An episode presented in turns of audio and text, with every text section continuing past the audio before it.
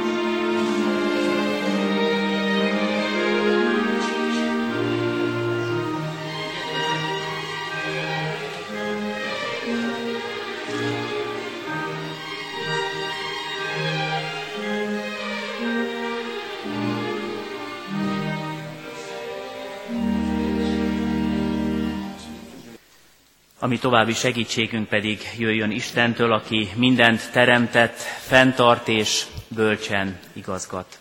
Amen. Hallgassuk meg, Urunk, üzenetét, Isten igéjét, fennállva.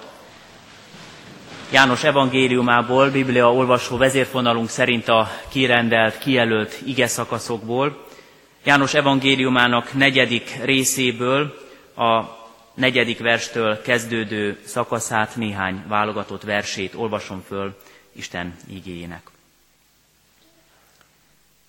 Samárián kellett pedig átmennie Jézusnak, és így jutott el Samária egyik városához, amelynek Sikár volt a neve. Ez közel volt ahhoz a birtokhoz, amelyet Jákob adott fiának Józsefnek, ott volt Jákob forrása. Jézus akkor az úttól elfáradva leült a forrásnál, az idő dél felé járt. Egy samáriai asszony jött vizet meríteni. Jézus így szólt hozzá, adj innom. Tanítványai ugyanis elmentek a városba, hogy ennivalót vegyenek. A samáriai asszony ezt mondta, hogyan, te zsidó létedre tőlem kérsz inni, mikor én samáriai vagyok? Mert a zsidók nem érintkeztek a samáriaiakkal. Jézus így válaszolt.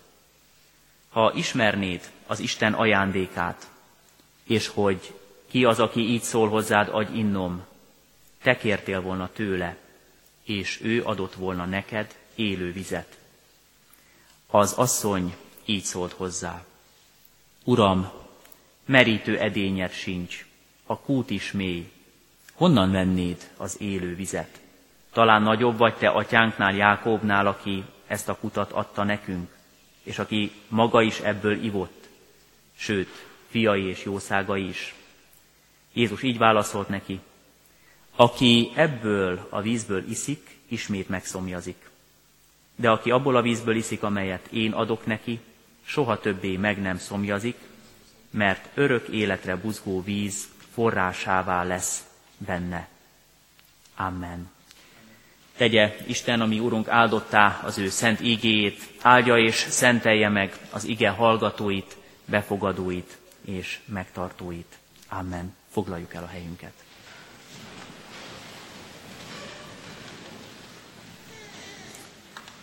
Kedves testvérek, a Szentírásból felolvasott rész egy kis epizód, egy rövid kis betekintés egy olyan cselekménybe, amelynek a végén, és talán sokan ismerik is ezért a történetet, egy egész település lakossága mozdul meg, és ahogy a Biblia fogalmaz, sok ember tér meg Jézushoz, sok ember tér meg Istenhez, fogadja el azt az üzenetet, amit hordoz a mi szentírásunk, hogy Isten szereti és megváltja az embert. Beleolvastunk a történetbe, és mivel hosszabb így nem tudtuk végig olvasni az egészet, egy kis beszélgetés is elhangzott a felolvasott ige szakaszban. Ez a beszélgetés a Biblia tanúsága szerint a meleg éghajlat egyik legforróbb órájában zajlott történt, 12 órakor dél körül. És látszólag a beszélgetés egy nagyon hétköznapi téma körül zajlik, a vízről beszélgetnek. Egyrészt ott van Jézus, és ott van a samáriai asszony, akik egy kút mellett találkoznak, és ott kérik egymástól a vizet, ami értjük, és egyértelmű számunkra fontos a hőségben, fontos minden ember számára. Egészen mondjuk úgy hétköznapi profán dolgokról esik itt szó, és hirtelen a történet, ahogy olvassuk tovább, átvált egy egészen más dimenzióba, és már nem a hétköznapi dolgokról van szó csupán, hanem Isten kijelentéséről, a szent, a szakrális dolgokról is. Ezt a fordulatot nézzük meg egy kicsit, ami először akár a mai időkben is kezdődhetne, egyre többet beszélünk mi is itt Európában arról, hogy milyen fontos az ivóvíz, milyen nagy kincsünk van nekünk, magyaroknak itt Európában, akik mosogatni, autót mosni, és ki tudja még mi minden mást használunk, milyen más célokra használjuk a vizet. Nekünk az ivóvíz kérdés nem annyira égetően súlyos, de tudjuk, hogy a világban számos helyen fontos, alapvetően fontos kérdés. Sőt, már sokan azt jósolják, jövendőlik előre, hogy nem az arany után vagy az olaj után indul majd meg a harc, a küzdelem, hanem a következő évtizedekben a víz lesz a legértékesebb árucik a világban. Nem tudjuk, mit hoz a jövő, nem is ez a lényeg, hanem itt látjuk ebben a történetben Jézus fordít egy kicsit a hétköznapi megszokott dolgokon, és azon a témán, amit az asszony először előhoz a vele való beszélgetésbe, hogy honnan van merítő edényed, honnan iszol vizet, ki vagy te egyáltalán, aki azt mondod, hogy neked van vizet, pedig én nem is ismerlek, és ez a kút már ős időktől fogva itt van. Jézus a víz kérdéséről hirtelen vált egyet, mintha azt mondaná, hagyjuk a megszokott beszélgetéseket egy kicsit, ne az időjárásról beszélgessünk most, ne a politikáról, ne a megszokott társalgási szintről, hanem arról, ami igazán a te legfontosabb kérdésed.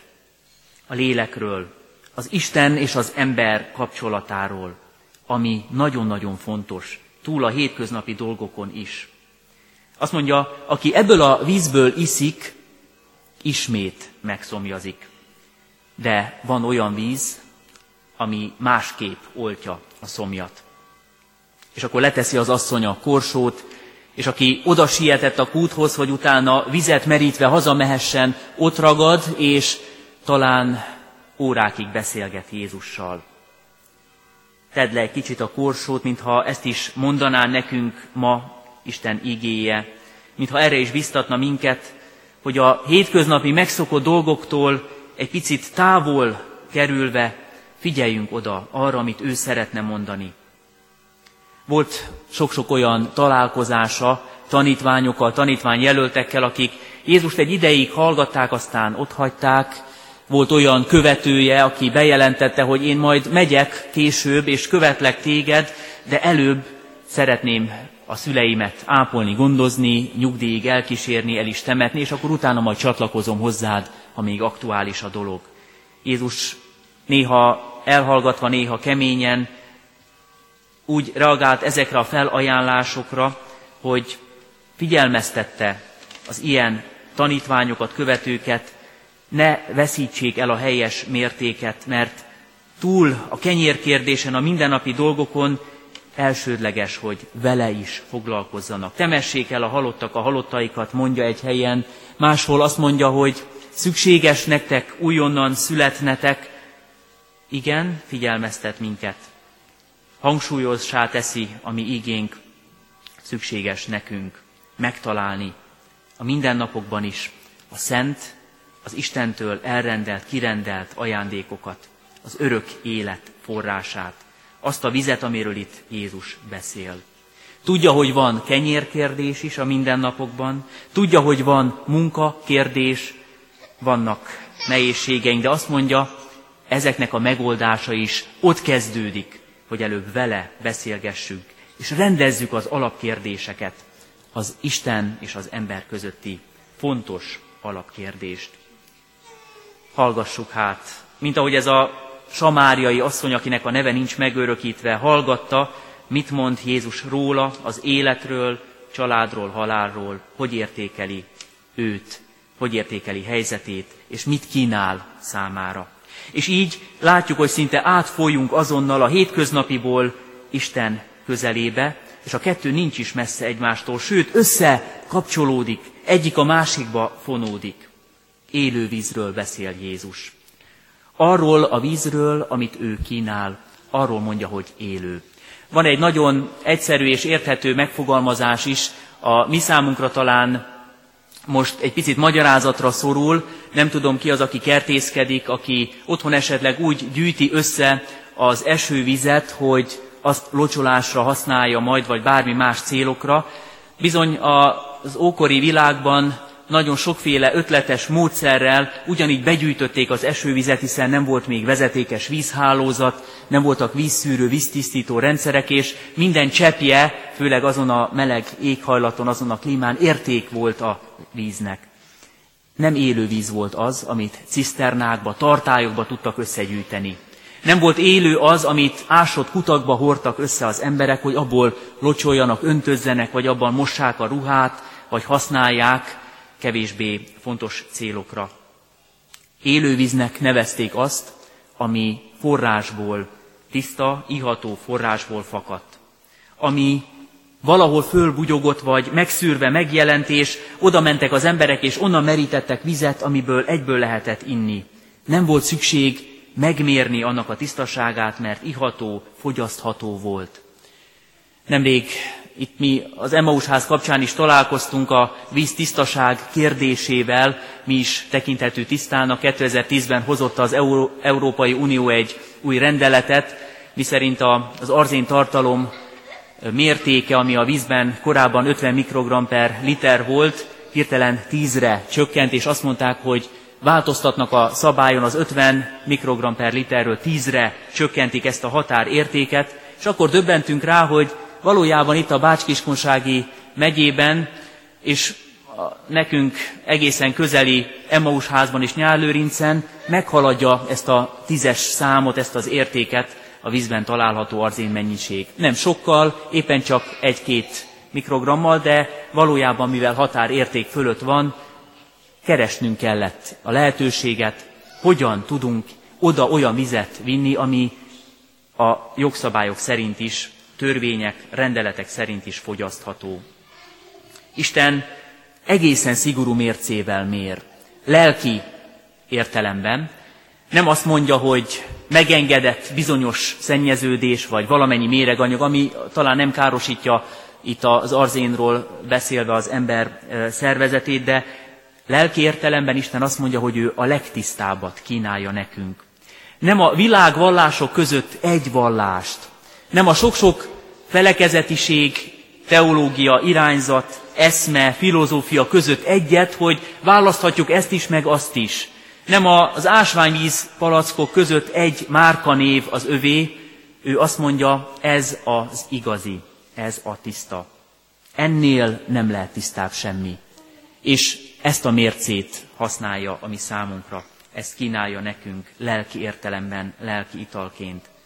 És megint ott vagyunk a vele való beszélgetésben, és meg kell értsük, hogy itt nem valami legendás, örök élet kútját mutat az asszonynak, nem a bölcsesség forrását, nem egy régi, tradicionális patriárkák által kiásott kútról folyik a beszélgetés, hanem lelki kérdésekről, ami ugyanúgy fontos része kell, hogy legyen az életünknek.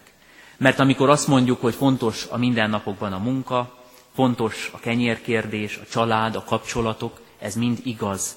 Fontos a víz, mondja Jézus az asszonynak is. Mert valóban három, maximum öt napig lehet ellenni ivóvíz nélkül. De maximum 90, 100 vagy 120 évet élhet az ember Isten nélkül, és utána Isten nélkül nem élet tovább már az élet. Addig is csak vegetáció, addig csak kibírja valahogy úgy, ahogy az ember lelki szomjúságban, de utána belehal a lélek. Hát erről van szó, ezért összekapcsolódik itt a hétköznapi Isten szent kijelentésével. És eljutunk oda igénk másik üzenetéhez, hogy megtalálja az ember a békességet, az élet lelki kérdéseire a választ, megtalálja a fontos magyarázatot, indokot, érvet az életre Isten mellett, és akkor megfogalmazhatja azt, amit ez az asszony is mond, hogy íme ő az üdvözítő. A történet úgy folytatódik, hogy elmegy, és hírül viszi az ő felfedezését a település lakóinak. Nem tudjuk, hogy mondta, hogy reklámozta, mit, mit adott át ebből a beszélgetésből, az ő felismeréséből. Korábban sok helyen látjuk az apostolok például, ezt mondják, megtaláltuk a messiást. Íme ő a Krisztus, a messiás, a megváltó, abban az időben a várt szabadító. A Krisztus, aki felkent, király, próféta, főpap, az élet vallási és mindenféle szempontból megtisztító, vezető, várt szabadítója. Megtaláltam azt, akiben az élet értelmet nyerhet. Mondja másképpen ez az asszony. Luther Márton jut eszünkbe, mi nagyon szeretjük reformátorunk életéből felidézni azt az epizódot, azt a részletet, amikor hosszú keresés után, lelki vívódás után megtalálta a kérdésére a választ. Ez volt az egyik legsúlyosabb kérdése, hogyan találok egy irgalmas Istenre. És amikor az evangéliumban fölismerte, hogy Isten őt is szereti, rajta is könyörül, irgalmas hozzá, akkor erről az örömhírről tudott beszélni másoknak, és élete felépült, helyre került, e köré a tengely köré építette fel szolgálatát, életét, és találta meg boldogságát is. A mai egzisztencialisták, különböző szociológusok, tudósok sokszor már csak nagyon egyszerűen azt a kérdést teszik fel, hogy hogyan találhatunk egy irgalmas emberre. Már sokan feladták a reményt, hogy megtalálják a világban az irgalmat, a célt, az okot. És sokszor ragadnak le ott, hogy Isten helyett már csak az emberben keresnek némi együttérzést, szeretetet. Olyan jó, hogy mi itt az evangéliummal elmondhatjuk, a gyülekezet közösségében, az egyházban megvalhatjuk, hogy Isten irgalmas hozzánk, és ezért tanít meg minket is irgalmasan élni, szeretetben, gyülekezeti közösségben együtt lenni. Azt mondja mai igénk, tedd le egy kicsit életed nehéz korsóját, beszélges Jézussal, és utána rendezd a te életed vele, hogy elmondhasd, rátaláltál az élet forrására, az örök élet forrására. És újra, amikor visszatérsz majd a mindennapi küzdelmekhez, nehézségekhez, akkor látod majd, van erőd és lesz hited mindennel szembenézni lesz értelme életednek, mert van középpontja Jézus Krisztusban, aki eljött megváltani, irgalmasan rád tekintett, és veled együtt halad az úton, megszentelve a te életed. Ez röviden a mai ígénk, a bibliolvasó kalauz szerint a kirendelt ige szakasz üzenete, tartalma, Jézus megtalál minket, és közben rádöbbenhetünk, mi megtalálhatjuk őt. Áldja és szentelje meg a mi Úrunk így életünket, a megváltásban örvendező, az örök élet forrását megtaláló és abban élő élettel. Amen. Most hallgassuk meg ismét a kamara zenekar játékát, kicsit hangolódjunk rá lélekben és Isten igéjére, készüljünk az imádságra. Helyünket elfoglalva hallgassuk a Lakó Sándor kamara zenekart.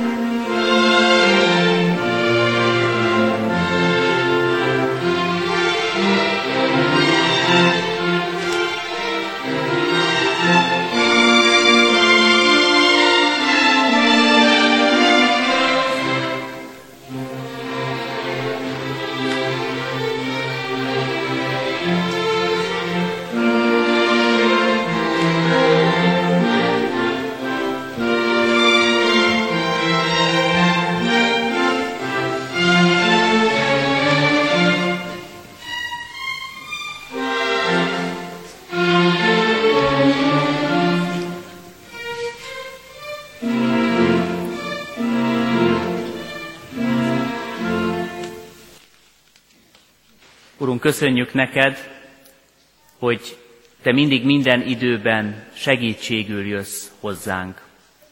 Köszönjük neked a kijelentett ígét, amely örök életnek beszéde a mi számunkra. Köszönjük neked szent lelked munkáját, amely megvilágosítja szívünkben a te beszéded, amely érthetővé, hallhatóvá és elfogadhatóvá teszi mindazt, amit Te ajándékozol nekünk.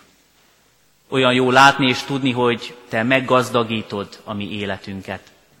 És ezért most bűnbánattal valljuk meg, sokszor saját magunkat fosszuk meg a veled való közösségtől, és ezáltal szegény a mi életünk. Így jutottunk gyakran rossz döntésekre, így kerültünk sokszor bajba, mert a magunk eszejárása szerint Szívünk, saját döntésünk szerint így kerültünk rossz helyzetbe. És köszönjük neked, hogy te még így is közel jössz. Hagyod, hogy rád találjunk. Sőt, végre eljutatsz arra a felismerésre, hogy mindig is ott voltál, kerestél, te jöttél hozzánk.